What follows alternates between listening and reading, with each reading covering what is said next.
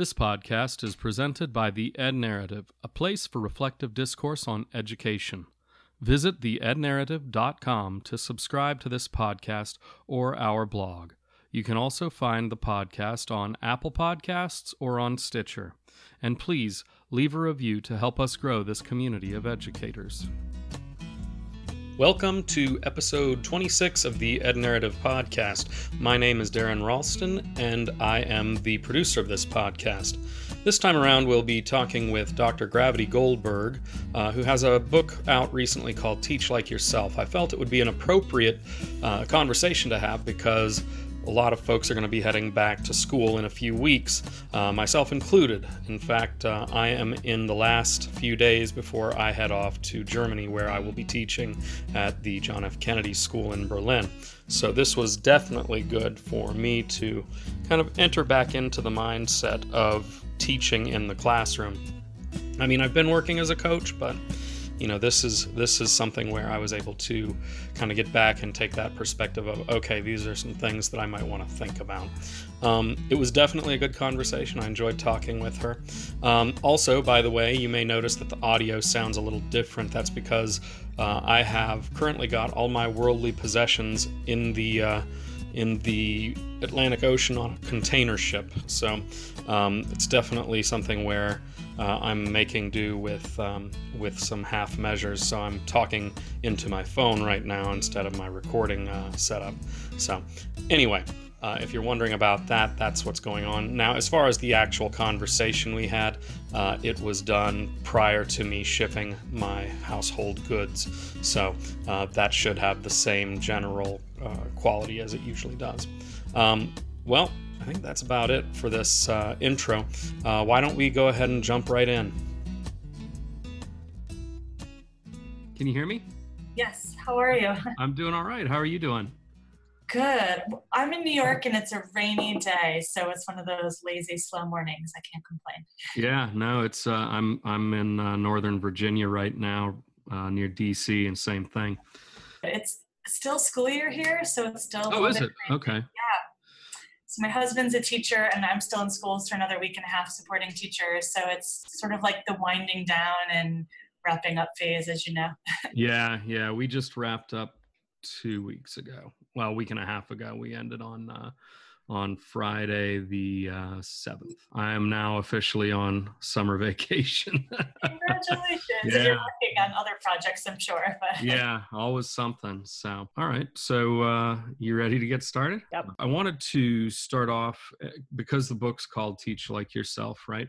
I mean, I know there's lots of books like "Teach Like This" or "Teach Like That," right? But where I'm coming from is I'm just thinking, why is it so hard for anybody to do anything as themselves. You know what i mean? What, what is it that makes it so hard if, you, you're going to teach like yourself? Well i think one of the main challenges with that is our sense of insecurity sometimes of mm-hmm. feeling like we need to be somebody else. So teachers especially i'll speak to we spend a lot of time by ourselves without getting a lot of feedback. Yeah. so sometimes it's really hard to know like am i being effective? Am i you know is is this working or not? And so what we often have to go on are either like assessment data points that happen that we get sometimes like way after the teaching to even know like was is there even a causal relationship? Um, are maybe like sporadic observations right? Mm-hmm. and then like what our students are showing us each day. And so i think for sometimes it's like this lack of feedback sometimes that can lead to insecurity or second guessing ourselves and then i think we haven't had a lot of role models in education that have really said like what we actually want is for you to show up as yourself. Like we hired mm-hmm. you to be you. You know we didn't right. hire you to be the scripted program. We didn't hire you to be that awesome third grade teacher that you had. Like we actually want you to be you. And so i think the other part of that is like that's not the message that's the norm. And so people are looking for like who is the teacher who has status an approval in this school and i guess i need to be like that person. Right yeah. Um, i i was interested in the part you mentioned about the scripting. Have you run into places where there's a lot of scripting? I know that at one point in your um, in your book you'd mentioned that you were working off of a script and you jumped off the script at some point. Um, I don't know if this is the appropriate time to get into that part, but uh, you mentioned it, and I was just thinking, how does that play into you know like what you just were talking about? How do you yeah. do the showing up as yourself when you know basically you're given a script? Yeah. So first, I just want to be clear. I do not believe in scripted programs. I don't right. believe programs teach kids. People do. Yeah, so I don't I like just, those either. It, it horrifies me to be honest. I think it's the, deprof- the deprofessionalization um, of teaching. It's led mm-hmm. to that. It's led to perpetuating inequity. I mean, there's a lot of studies to, that really show that you know scripts don't work, mm-hmm. and yet in schools. So I have the privilege as a consultant now working in schools around the country and one of the biggest places of inequity I see is some places invest in teachers and professional learning, mm-hmm. and some invest in programs. And often, instead of helping teachers develop the competence and content and pedagogical knowledge, they hand them a script. And that's yeah. like the quicker, easier, low hanging fruit. And so, if a teacher is listening to this and is in a district that has invested in programs, not people, then I think one, we teachers need to speak up to that. And I think we need to talk about the fact that we need to be trusted and that we want an investment in our professional learning. And I think to speak up to that. But I think the other part of that is sort of that that part you're talking about in the book is this moment when I realized I could still follow the protocols of that phonics program, but I could actually make it more authentic.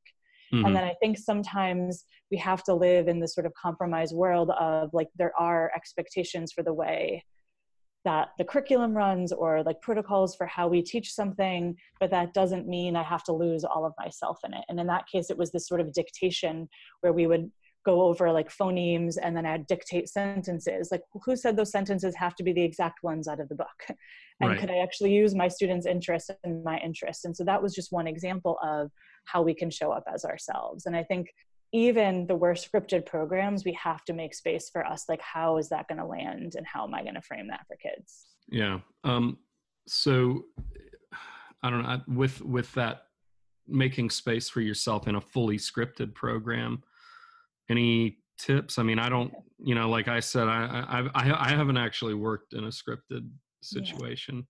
but uh, you know, as you were talking about perpetuating, you know, inequities and things like mm-hmm. that my assumption and i mean you've seen more school systems than i have but my assumption is is that um, for those scripted programs those are probably landing pretty squarely in schools that are struggling um, to keep staff and to mm-hmm. you know have just some type of coherent program yes so in my experience and of course i can't speak to every place but i think when you have a high teacher turnover rate or um, a state that doesn't require the same levels of certification and they sometimes are literally telling me gravity we can't get enough adult bodies in the rooms they're right. they're turning to that and i think that's a bigger issue of how we attract and retain teachers um, but i think we actually would attract and retain teachers more if we sent the message to them that in this profession we need you there's yeah. something unique about your life experience and gifts and talents that we need i got to do some work in sweden a few years ago and it was really interesting to see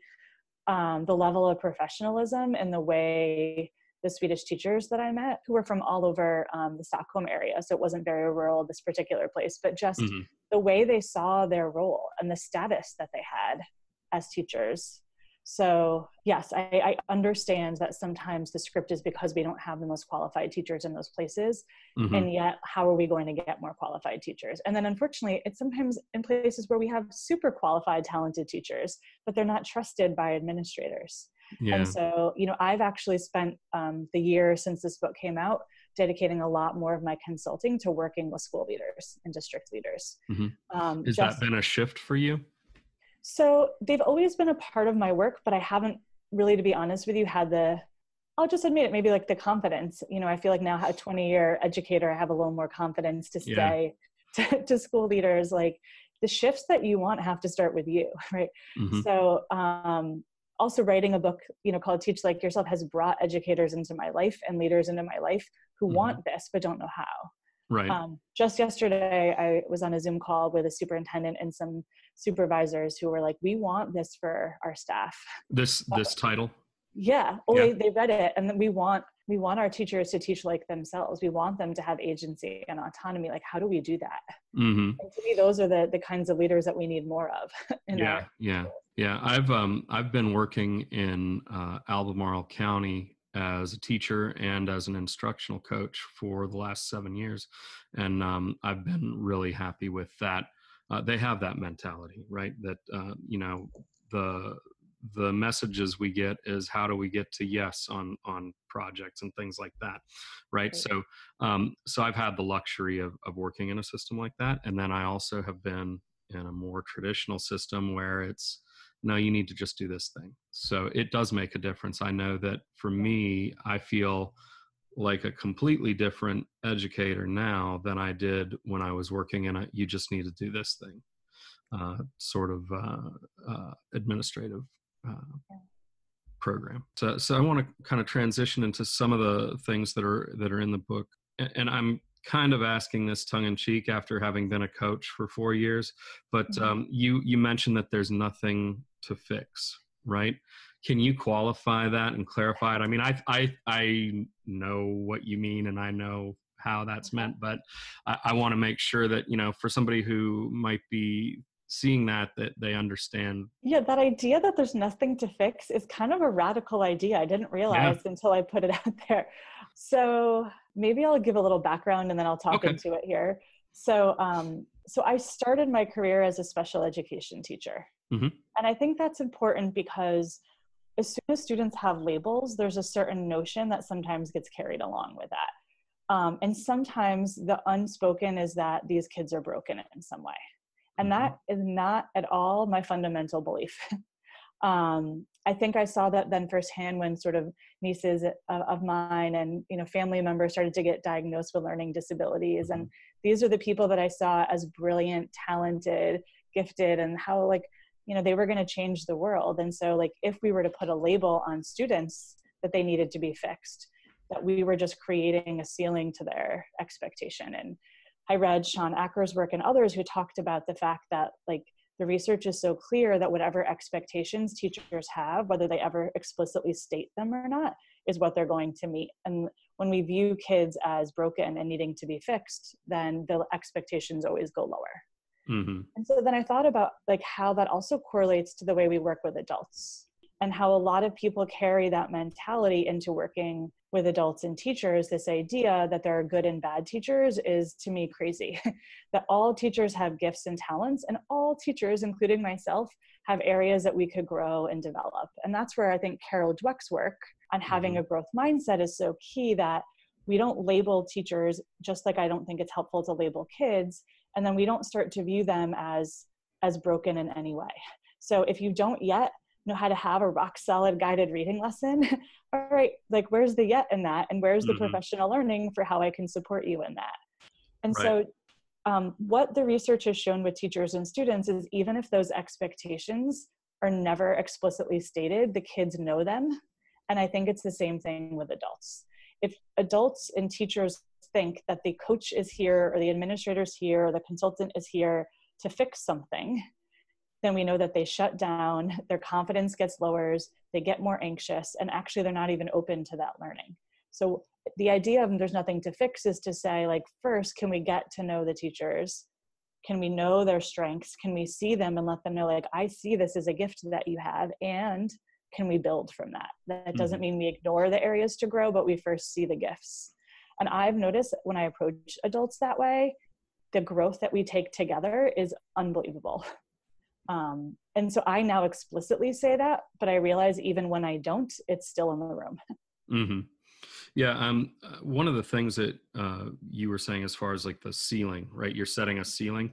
Um, yeah. I'm thinking about, and I'm a uh, my my field was English literature and high school literature, so I'm, mm-hmm. I'm thinking sort of in metaphorical ways as I'm yeah. as I'm thinking through this. But um, the idea of fixing something, right? You've got the uh, the understanding that it's been broken right and so the the course of fixing something is to restore it to its previous operable state rather than to like you're saying uh, look at where there can be growth and things right i never thought so. about it like that but yes right yeah i'm just well and that just I, to be honest i haven't either and and you know my model for instructional coaching was we're not here to fix you as well mm-hmm. right i mean. So so i like that lens of um, being able to work on how to grow someone's capacity so. yeah and i think just one thing as you said that because i'm like learning in this in this conversation with you too that idea of restoring something to its sort of previous state in that way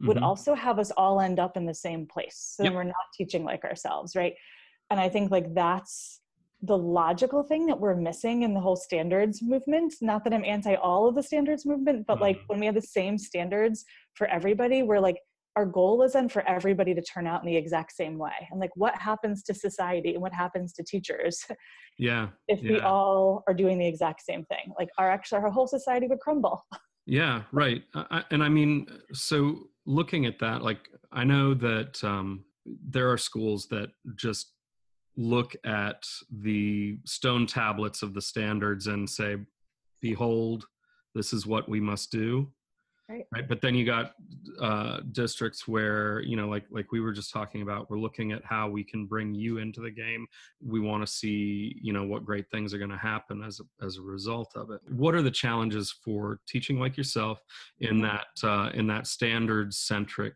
testing heavy district? Well, I mean, I think the good news is the standards are open and spacious so that there mm. is room for how to do that. I mean, I just actually spent the past couple weeks studying New York and New Jersey standards with two groups of teachers really closely.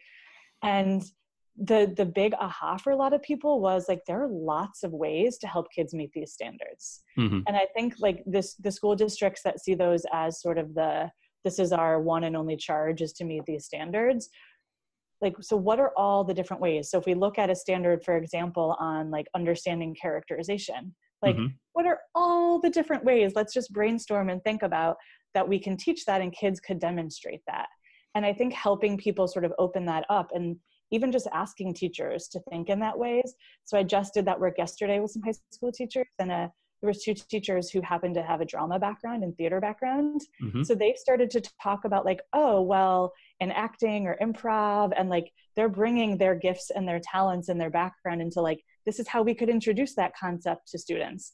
And then there was another um, teacher who really really is this amazing writer and she's like well we could actually start with them as writers. And so this idea of helping people see that like what your gifts and talents are and what the standards are don't need to be separate. Mm-hmm. But I think that's why I've been working a lot with leaders more is to help them trust that process. Yeah, yeah. because there's a lot of fear around like, but this module or this book doesn't say that, mm-hmm. right? Mm-hmm. Um, so I think um, that's part of it is like helping people see all the entryways and all the ways through which these standards can be uh, accessed. Yeah, well, you're speaking my language. I actually yeah. was a drama teacher too. Oh, right. so, um, but no, I, I like the idea of being able to um, see the the standards as an object. You can sort of walk around and and you know keep that as the central thing, but there's a lot of ways to approach it. I know that through coaching, one of the things that I've I've found can be an issue though is that it can also blind teachers to the possibilities that they have because they just they think we got to get these scores we got to get you know these things done so we have to drill and kill it until we get that done then we can do the fun stuff and as you were saying that like one of the things i learned so i got to study with seth godin and had some pretty phenomenal mm-hmm. mentors and one of the things that we learned there is this idea of like whenever anybody no matter what our field is whether it's leadership or, or teaching or even students are seeing something as one of two options mm-hmm. that that's not a place to make a decision that you always need to have the third because like yeah. nothing in life exists that way and then when you come up with the third then the fourth and the fifth and the sixth are easier yeah. so like part of what i listen for as a coach and consultant is are we in that like dual thinking where it has to be the like has to be standards or it has to yeah. be authentic like have you polarized your brain yeah. yes exactly yeah. so like it's a it's a lens that I use often to be like, what's the third option? And, and I think what you were saying is that like seeing the possibility. Mm-hmm. I think we've sort of lost some of that as educators, not because of the people who are attracted to teaching, but because of the narratives and the sort of narrowing of what education has become. Mm-hmm. So I think a lot of our work as coaches and leaders is helping people come up with the third way. Yeah. Well, this this leads me to something else that you'd, you'd written about, but I hadn't actually thought about getting into it. But this seems like a natural uh, connection. The idea of uh, of writing down questions that you never will answer. Yeah. Do you want to? This seems like it's linked to sort of what we were just talking about. Um, yeah. Can you maybe clarify a little bit on the philosophy around doing that and you know, if you want to tie these two uh, ideas together, that that'd be great. Sure. So um, one of the ways to teach like yourself is to really be able to name your core beliefs, mm-hmm. to be able to name your why. And one of the reasons um, that I think questions are so helpful for that is we know that questions are the way that we reflect, but also the way that we build our curiosity and continue to be curious, right? So, how that connects is that sort of third way that when we think we know all that there is about a subject or a practice or a pedagogy, then sort of we're no longer asking questions. So, by keeping a question journal, the, the practice is really to write down the questions we have. And that could be something like in a given focus area, like a unit or a part of our practice, or it can be really wide open as teachers and then to periodically take time to reread and reflect and then categorize those questions to sort of see what are the underlying beliefs that mm-hmm. ride along with those questions. Mm-hmm. And I found when we feel burnt out or stale or are starting to develop a fixed mindset, it's not answers, it's not more knowledge that's actually going to get us out of that. It's actually going to be more questions. Mm-hmm. And the hard part that I found for myself and most of the teachers I've worked with is as teachers, we like questions and answers. There's a tension that comes with just questions without answering them, yet that's actually the important part because when we answer the question, we go back into that dualistic thinking, like there mm. is an answer to it. Yeah, we've so, put that one to bed. Yeah. Exactly. And then we're no longer curious about it. So mm-hmm. um, as we're sitting here talking, I have a little poster next to my desk that says embrace tension. Yeah and it, there's sort of the tension in learning um, and that's what questions bring out for us too um, because then it re- reminds us that there's all these possibilities that maybe we're not paying attention to but through that tension of possibility reinvigorates us to our practice and makes us excited to go to work the next day and mm-hmm. it helps us avoid that burnout yeah, yeah, I remember um, it, the that section reminded me of uh, Elie Wiesel's night. There's a a teacher he had where he, he had said to uh, a young Elie Wiesel that the question always has more power than the answer. So I, I was uh, that brought me back to to that, and I, I mean, I think um, I know that for me in an English classroom, that's always been um, a very key uh, piece towards working with with literature and and theme. And mm-hmm. it only makes sense that it would also translate to really trying to grow uh, understanding in your own life and practice. Mm-hmm. so. There's a few schools that actually have started like in their teachers room they have like question bulletin boards where teachers are putting their questions up the teachers are actually bringing this to plcs to have a little bit of that like peer-to-peer accountability like what are the questions uh-huh. if people are listening and interested in that i'd get at least one person to do it with you whether it's a coach or a colleague because it's hard to also keep a questioning practice up when you're by yourself in it okay um, yeah. and so these uh, these schools that are doing that is, mm-hmm. are these are the idea of just having the open question is that the yeah and so and what they're doing is then they're bringing some of these so when they have it posted it's like they're getting a sense of what are the questions that we're thinking about as a faculty not just mm-hmm. as individuals. And then some of those questions are informing professional study plcs book choices that teachers voices are the ones that are initiating the study that happens in a school through the questions they're asking. Okay. Huh. That sounds that sounds good. I like the idea of having a, a partner in that Mm-hmm. So, I mean, I know it makes a difference if you know you're getting ready to walk into a meeting and you're like, "Oh yeah, I don't have my question," right? and then, and then, you, but you know that there there's going to be plenty of questions yes. at the same yes. time. So uh, that um, kind of gets me to the idea of the mirroring conversations because you're talking about having a partner in there as well. Yeah. Um, I have used as a coach mirroring strategies, but I've never seen it as a you know solid conversational format that you know that you use just that template to to run it. So, mm-hmm. um, would you mind maybe uh, explaining what a mirroring conversation is, and then also, I don't know. I guess I need a little more clarity around it. I read the I read that uh, section few times to just kind of get a better idea, but uh, like as far as like visualizing how that might look, mm-hmm. I was just trying to get a better feel for it. Yeah. So I think um, whether it's like peer to peer or coaching or administrators talking to teachers about their practice, I know uh, a lot of times people are looking for like, so what's the next thing I should do? And they're thinking somebody mm-hmm. else has the answer for them. Yeah.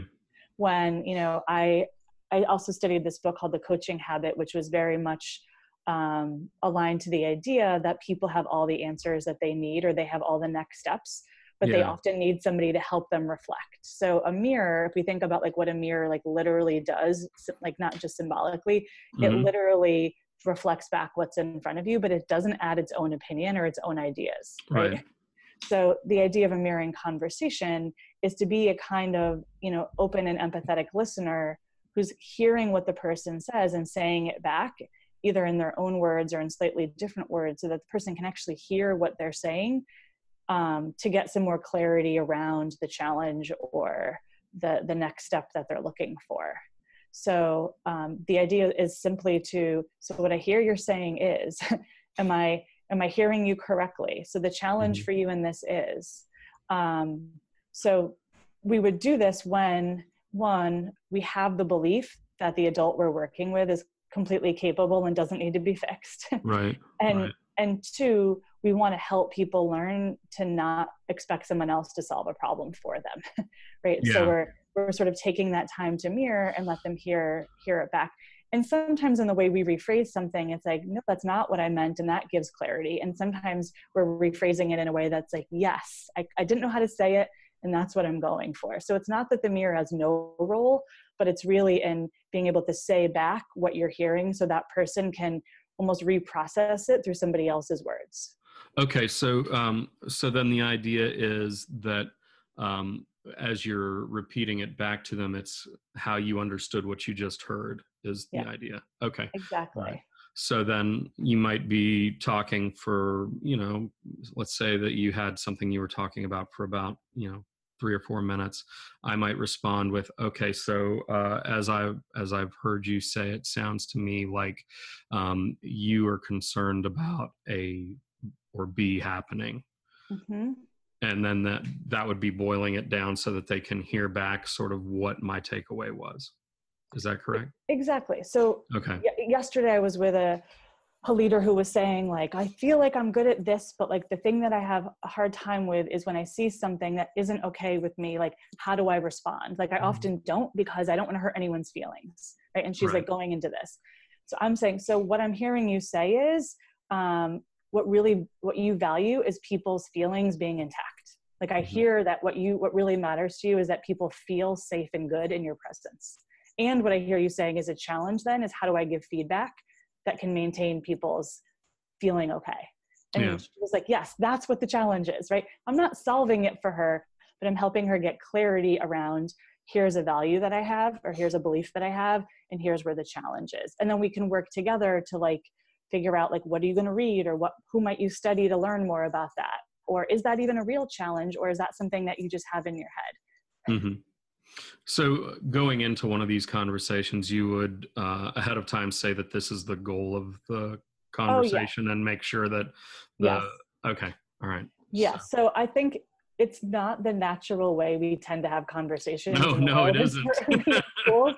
so I would often say, and like I call it being a mirror, but people wouldn't have to do that. I would often say, like, so like I like to serve as a mirror for you and help you like really get clear on what's going on. So as you're okay. talking today, I'm going to reflect back what I'm hearing. In that same section where the mirroring conversations came up, um, you had also talked about like different types of practice and, and things like that what do you do and this is more of like a functional thing you know when you're putting uh, some of these practices into action um, what do you find yourself leaning on mostly? Because you know we tend to gravitate towards one or two, you know, tried and true things that we do well, right? How do you try to make sure that you're you're providing a varied and wider experience in the teaching or in the in the you know meetings or whatever you're you're using these in? Yeah, so it's interesting for me. Like we we talk about practice, but I, I actually did the research and found uh, across all different areas: psychology, evolutionary science, neurobiology, teaching, and so there were those four types of practice that seemed to really apply to teaching um, mm-hmm. and you name some of them and i'm just going to sort of say them back so there's the the idea that we can create habits through routine practice mm-hmm. that we can create solutions through original practice which is what you were speaking of we can create um, oh my gosh i'm doing this from memory hold on i'm like trying to get the words exactly the way i said it yeah, yeah. oh here they are we can create um, awareness through mindful practice and create our instincts through playful practice mm-hmm. and in some ways I, I see it as uh, it doesn't have to go this way, but sort of an evolution across our teaching careers. That like when we're new teachers, we have to create routines because we have to like set up like how does a classroom go, mm-hmm. and then I see sometimes we get stuck there, like we make things routine that don't need to be routine, and we know that routine is really helpful because it, it requires little to no cognition like we don't have to right. think anymore but then there's things that we're like removing thinking from that actually would be really important to put thinking back into and then that idea of, of original practice like i see this as radical so i just want to take a moment to think about it this idea that like every day when you make a teaching decision in the presence of these students that you have you're creating something that's never existed before ever right. because these particular students have never been in your class in this day learning this curriculum in this way. And i think that's something that gets brushed aside but like as teachers like that's a huge amount of power we have is to create something that never existed before. Yeah. Right? And so you know even if lucy calkins wrote about it or this amazing teacher you had before you know pass this down like you're going to do it in your own unique way mm-hmm. with these unique um, students. And then our awareness through mindful practice and I'll speak for myself in that it took me years as a teacher to get to a part where I even realized that my mind was not always with the students in front of me. Yeah. That when I think about mindfulness, it's not just some like yogic spiritual guru thing. It's the idea of like my mind and awareness is on the current students that I'm speaking with right now. It's yeah. not on like what's the test going to be, what standard am I working on, who am I going to talk to next? Am I writing enough in my grade book? It's on like these exact students. And I think that sometimes we have to sort of be teachers long enough to get to a point that we can even do that. right. Yeah. You know, I have a, a, a colleague who said that he would he would sometimes, in order to try and keep that in his mind, would say that okay, I'm designing this lesson today for Luke. Right. Yes. I'm designing this lesson today for you know lisa right? And and so that it was something where it would almost be like a dedication yes. of that specific class to that student so that the design okay. was not intended to be you know okay i got to hit this standard this standard and this standard. All right i've got it. Let's go. And then the you know the actual kids in the seats are are, are not you know figuring into the equation. So so that was a trick that he used and and I he would that yeah and he would actually say to the kids he's like okay so luke remember when you told me this thing all right this t- tomorrow is going to be the lesson i designed for you so um, and that's truly responsive teaching what you're talking about yeah, there like yeah. it's not just the buzzword of responsiveness it's actually being responsive right mm-hmm. yeah it is yeah definitely i i, I really um I, I found I found that he did that after I became a coach. So it's one of those things where I'm like, God, that, that might have been nice to try and do that with with my classes so um, but uh, yeah. but yeah that definitely that mindful piece that's what uh, yeah. as you were explaining that that that reminded me of, of, that situation i wanted to say the the last the playful practice yeah i almost feel like interestingly like if we think about play in the way the like the research literature defines it it's play is just anything that you do because it gives you intrinsic value and you feel good by doing it. So yeah. play doesn't have to mean getting out legos and crayons.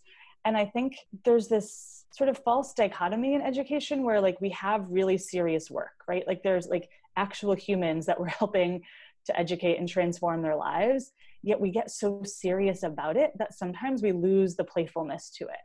Yeah. And so you know to me that's something that we also want to think about like is there a playfulness to our practice? Meaning like we're doing something because because it brings us joy it has intrinsic value to it.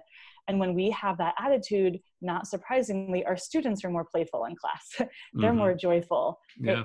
so when i think about these four types of practice um, as a coach this is often something i ask teachers like which of these types of practice do you want some coaching support on because I think sometimes we frame our coaching around these like tiny little like small pieces, like a do now or like engagement strategies or feedback strategies, all of which are important. But is it because you're trying to create mindfulness or you're trying to create mm-hmm. playfulness or you're trying mm-hmm. to create something like what's the bigger umbrella, so to speak, mm-hmm. that, that these smaller practices fit under? And I think we miss that a lot as teachers too, like the bigger picture. And we could study for a whole year how to be more playful in our practice as yeah. opposed to one or two coaching sessions. Yeah. Well, and, and I feel like you're you're bringing it back to that idea of uh, core values, right? Because I, I think you know there are going to be um, teachers who are are going to feel more confident when they're in a playful mode perhaps or you know uh, when they're doing i mean you know a brand new teacher may feel more confident with that sort of uh, routine mm-hmm. uh, type work, right? Um, so uh, I think I can see that pretty clearly connecting with that uh, that core value and core belief piece yeah. that you'd mentioned. Do you ever, uh, when when you look at that part of of it the core values and getting the practice laid out do you ever connect those so i think that's really important is so there's like the values that we say we hold and then there's the practices that, that's the living of of what we do mm-hmm. and I've actually never met anyone, including myself and the best teachers in the world, where we have 100% alignment between like, here's what I believe about teaching and learning, and like, here's what I actually do in my classroom every day. Uh-huh. Because there's always something that gets in the way of totally aligning those. And I feel like that's actually the work of a learning partner and a coach and some of those mirroring conversations too is helping people acknowledge where those gaps are or disconnections are and come mm-hmm. up with plans for how they can align it more and sometimes i think the the disconnection comes from a fear of like mm-hmm. am i allowed to do this will this actually work what will people think if i do this and right. i think sometimes it's you know we all have blind spots we think we're like awesome in this area or we've like nailed this yeah. and then like somebody or some student usually in my experience it's always a student who like comes in and bring gives us a reality check of like you know what that's not going as well as you think yeah so i think there's this way of rather than pretend we all are like these totally connected beings where we're like living uh-huh. our values every mm-hmm. mm-hmm. acknowledge like it's messier than that and it's a day-to-day transition and like that's why it takes a, a, whole community to help us get closer to that alignment that we're probably all looking for and i think the teachers who stay in the profession over the long haul and not just for a paycheck but because they still love what they do are the ones who are living their their core beliefs every day the most mm-hmm. yeah and i'm i'm wondering as as you say that how do you get someone to i mean first of all make their beliefs transparent to them right so that they can see because i mean sometimes you can say oh yeah i think this and that should be the case and you know it's totally true but the but the thing is is you maybe never examined that belief mm-hmm. and it's not really something that you do believe and and i wonder how much of that you know looking about you know walking the walk and talking the talk and all of that to what point I don't know, I don't even know how to articulate what I'm saying right now. Um, but the idea of getting those two things to merge, I mean, is it, how. So maybe I should stop because I feel so like I'm babbling. I think I, think I have. A, so maybe I'll give a concrete example of maybe what I think you're saying. So recently I had the privilege of getting to hear Cornelius Minor speak. Okay. And he is a fabulous author and educator and colleague of mine. And, and Cornelius was talking about that one of the issues that gets in the way of issues of equity in our country is the like should be able to's. Like the kids should be able to by now. Oh, yeah, right? Or like yeah. they should know how to do this or they should be able to do this and that every time we like do that shoulding right on the kids that you know there's a way in which then we're saying say so i'm not going to teach this right because they should know this by now mm-hmm. but actually what we're doing he was saying like the, the actual belief underneath that if we and this is a very common practice right is that kids need to do something to earn the ability to get teaching in an area that like mm-hmm. i'm not saying this clearly as he is but the idea of like you need to earn my best teaching as opposed yeah. to simply by showing up in my classroom with whatever you do know and whatever you are able to do mm-hmm. that i'm going to teach you to my fullest wherever you are okay. and when you say it that way like yeah i don't think any teacher would be like yeah kids need to earn my best teaching and they yeah. need to show up in a certain way for me to be my best teacher self like i've never heard a teacher say like that's a belief that i have right so i'm not going to teach you to my best unless you can earn it exactly yeah. yeah like you know so i think there's ways in which we we sometimes are like in our culture of schools have inherited these beliefs that are underneath what we're doing and what we say that haven't been totally examined and they mm-hmm. might not even like have come from us right like there's some teacher who who passed down the like these kids should be able to you yeah. know that is that you know is maybe a part of the culture and so i think you know we might also in the same school where we're hearing that have have teachers say like we have a strength based model. We confer with kids. We meet them where they are. We're teaching culturally responsive ways. Yet we can't say we have all these things and then still be saying well you should be doing this and since you you should be doing this i'm not mm-hmm. going to teach it to you because you should already know it. Yeah, so yeah, i yeah. think like there's these places where there's always like sort of undercover like underneath beliefs that we need to examine Mm-hmm. And I mm-hmm. think it sometimes takes outsiders to point that out to us because sometimes we're blind to those because it's a part of our school cultures. Yeah. The way that you just uh, framed that um, it makes me wish that I'd had this conversation with you about two months ago, because I'd I'd had a uh, situation where that uh, that would have been very helpful to frame it that way. So, yeah. But, well, I um, just I just heard this from Cornelius. yeah brilliant last week. Yeah, um, no, that's great. And I think that's why it's important though for teachers to be reading professionally and attending professional mm-hmm. development mm-hmm. sessions and conferences because um, not that teachers aren't experts, they totally are, but it allows us to, uh, to get a different perspective on our practice that like somebody else is studying just that, right? Like, mm-hmm. like right now he's studying literacy and equity and access so that the rest of us, if we're not having that be our primary focus, can go learn and, and hear that. I'm going to have to share that with uh, with some of the other coaches um, so that uh, they know that because I know that uh, and this this comes in the context of de-leveling at the secondary uh, mm-hmm. level and uh, some of the conversations that have resulted with uh, with faculties around that so um, so yeah that definitely that's a different way of looking at it and I think that that could be helpful for some uh, folks to consider. Um, one of the things I like to do uh, when I'm in a conversation with somebody is to make sure that um, I'm not just the one deciding what we talk about. Mm-hmm. Um, so if you have anything that you would like to add, any uh, anything that you feel like we haven't covered, um, that you you would like to include in the conversation, um, I would I would love to uh, go ahead and, and uh, take that that uh, direction. Sure.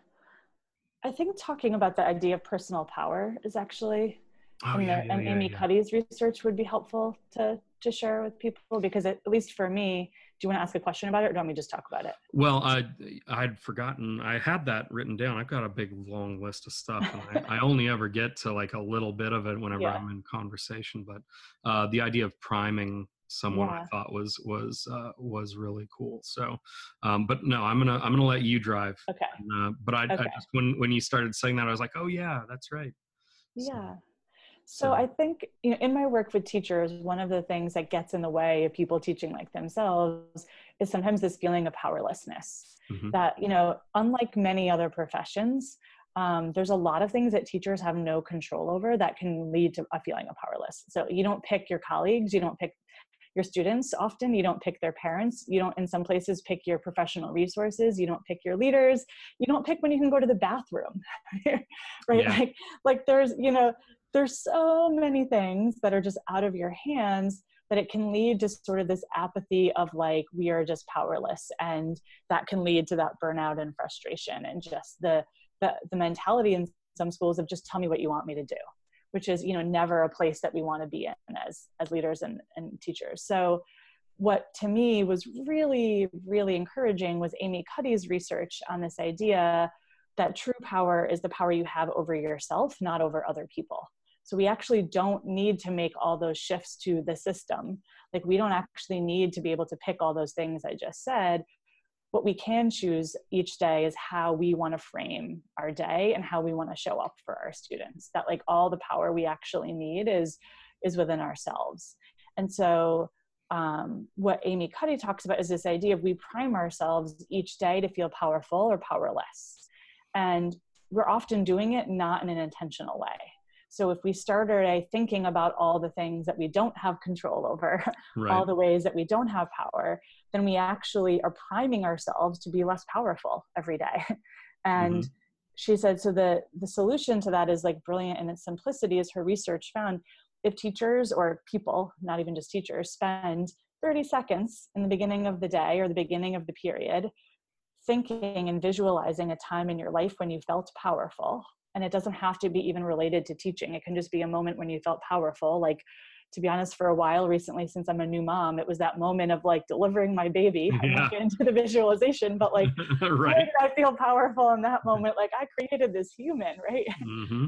you know, of of visualizing that, right, that I'm stronger than I actually imagine I could be, that then all of a sudden I get primed to be a more powerful teacher for the rest of the day by visualizing that.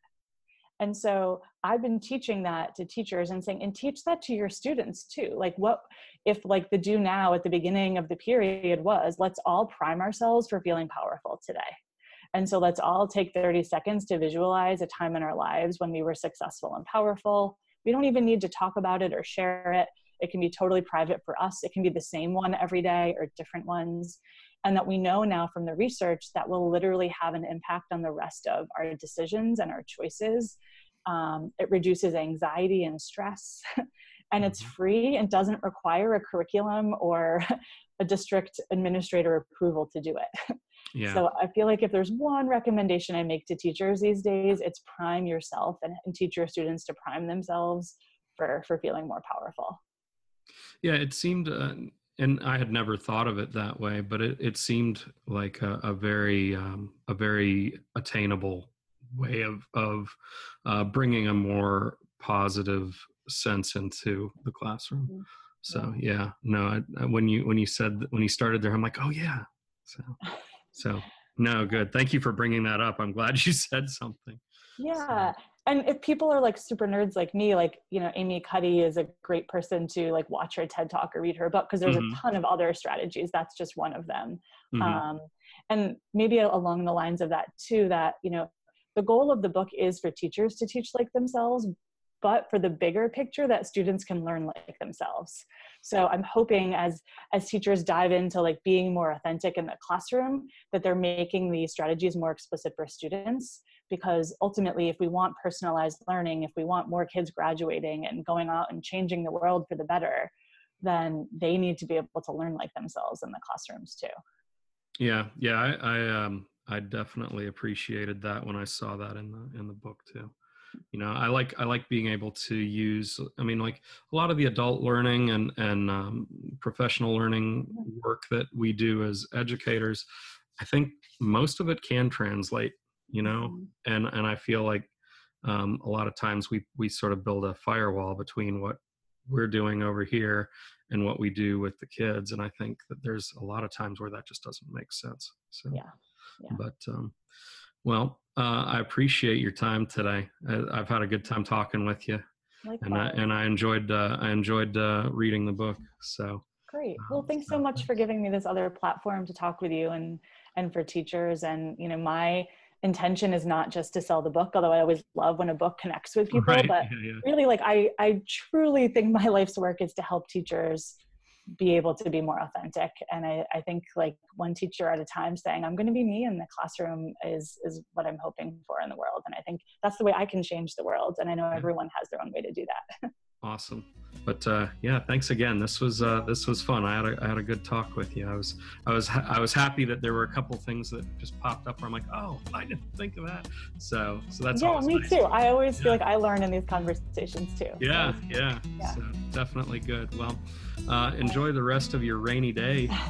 Thank you. You too. yeah. All right. Thanks. Okay. Take care. Yep. Bye. So there we have it, episode 26. Thanks again to Gravity for talking with me. I had a great conversation. We did uh, talk in mid July. Sorry. Bleh we did talk in mid June, so things were a little bit cooler at that time. Uh, not like uh, what it's been lately out here on the East Coast. Uh, you know, I mean, the last few days it's felt like walking into an oven when you walk out the door. So, um, so you may have noticed that there are a couple things that just don't quite hold up to what uh, maybe everybody's experiencing right now. Uh, the other thing, um, I apologize for getting this out a little bit late. Um, international moves are no joke. I've been in the thick of it for the last well, it feels like forever. Um, but uh, finally, um, things are pretty much at the end of the uh, process. I'll be moving into my new place next Tuesday, so uh, wish me luck on that. Uh, as far as the next episode, uh, I am planning to continue with the podcast. Um, I will probably be adjusting some of the format. Um, next time, I've thought about possibly doing an international uh, schools episode, so um, I'll let you know on that. That one might also be a little bit late as well uh, because I will be moving into a house. I will be starting my school year on August 1 with all of my new teacher stuff. Um, yada, yada, yada, blah, blah, blah. Excuses, excuses. You get the picture. Anyway, um, definitely follow us on Twitter at the Ed Narrative. Uh, that's uh, the handle. And then, of course, you're more than welcome to uh, drop a line via the website, which is theednarrative.com. And, uh, you know, I hope to hear from you. Um, and for those of you who follow the blog, uh, I did take a bit of a break on that once I found out I had this job. So when I'm back in the saddle, I think I think it'll be time for me to, to restart with that. So I'll be reintroducing the blog.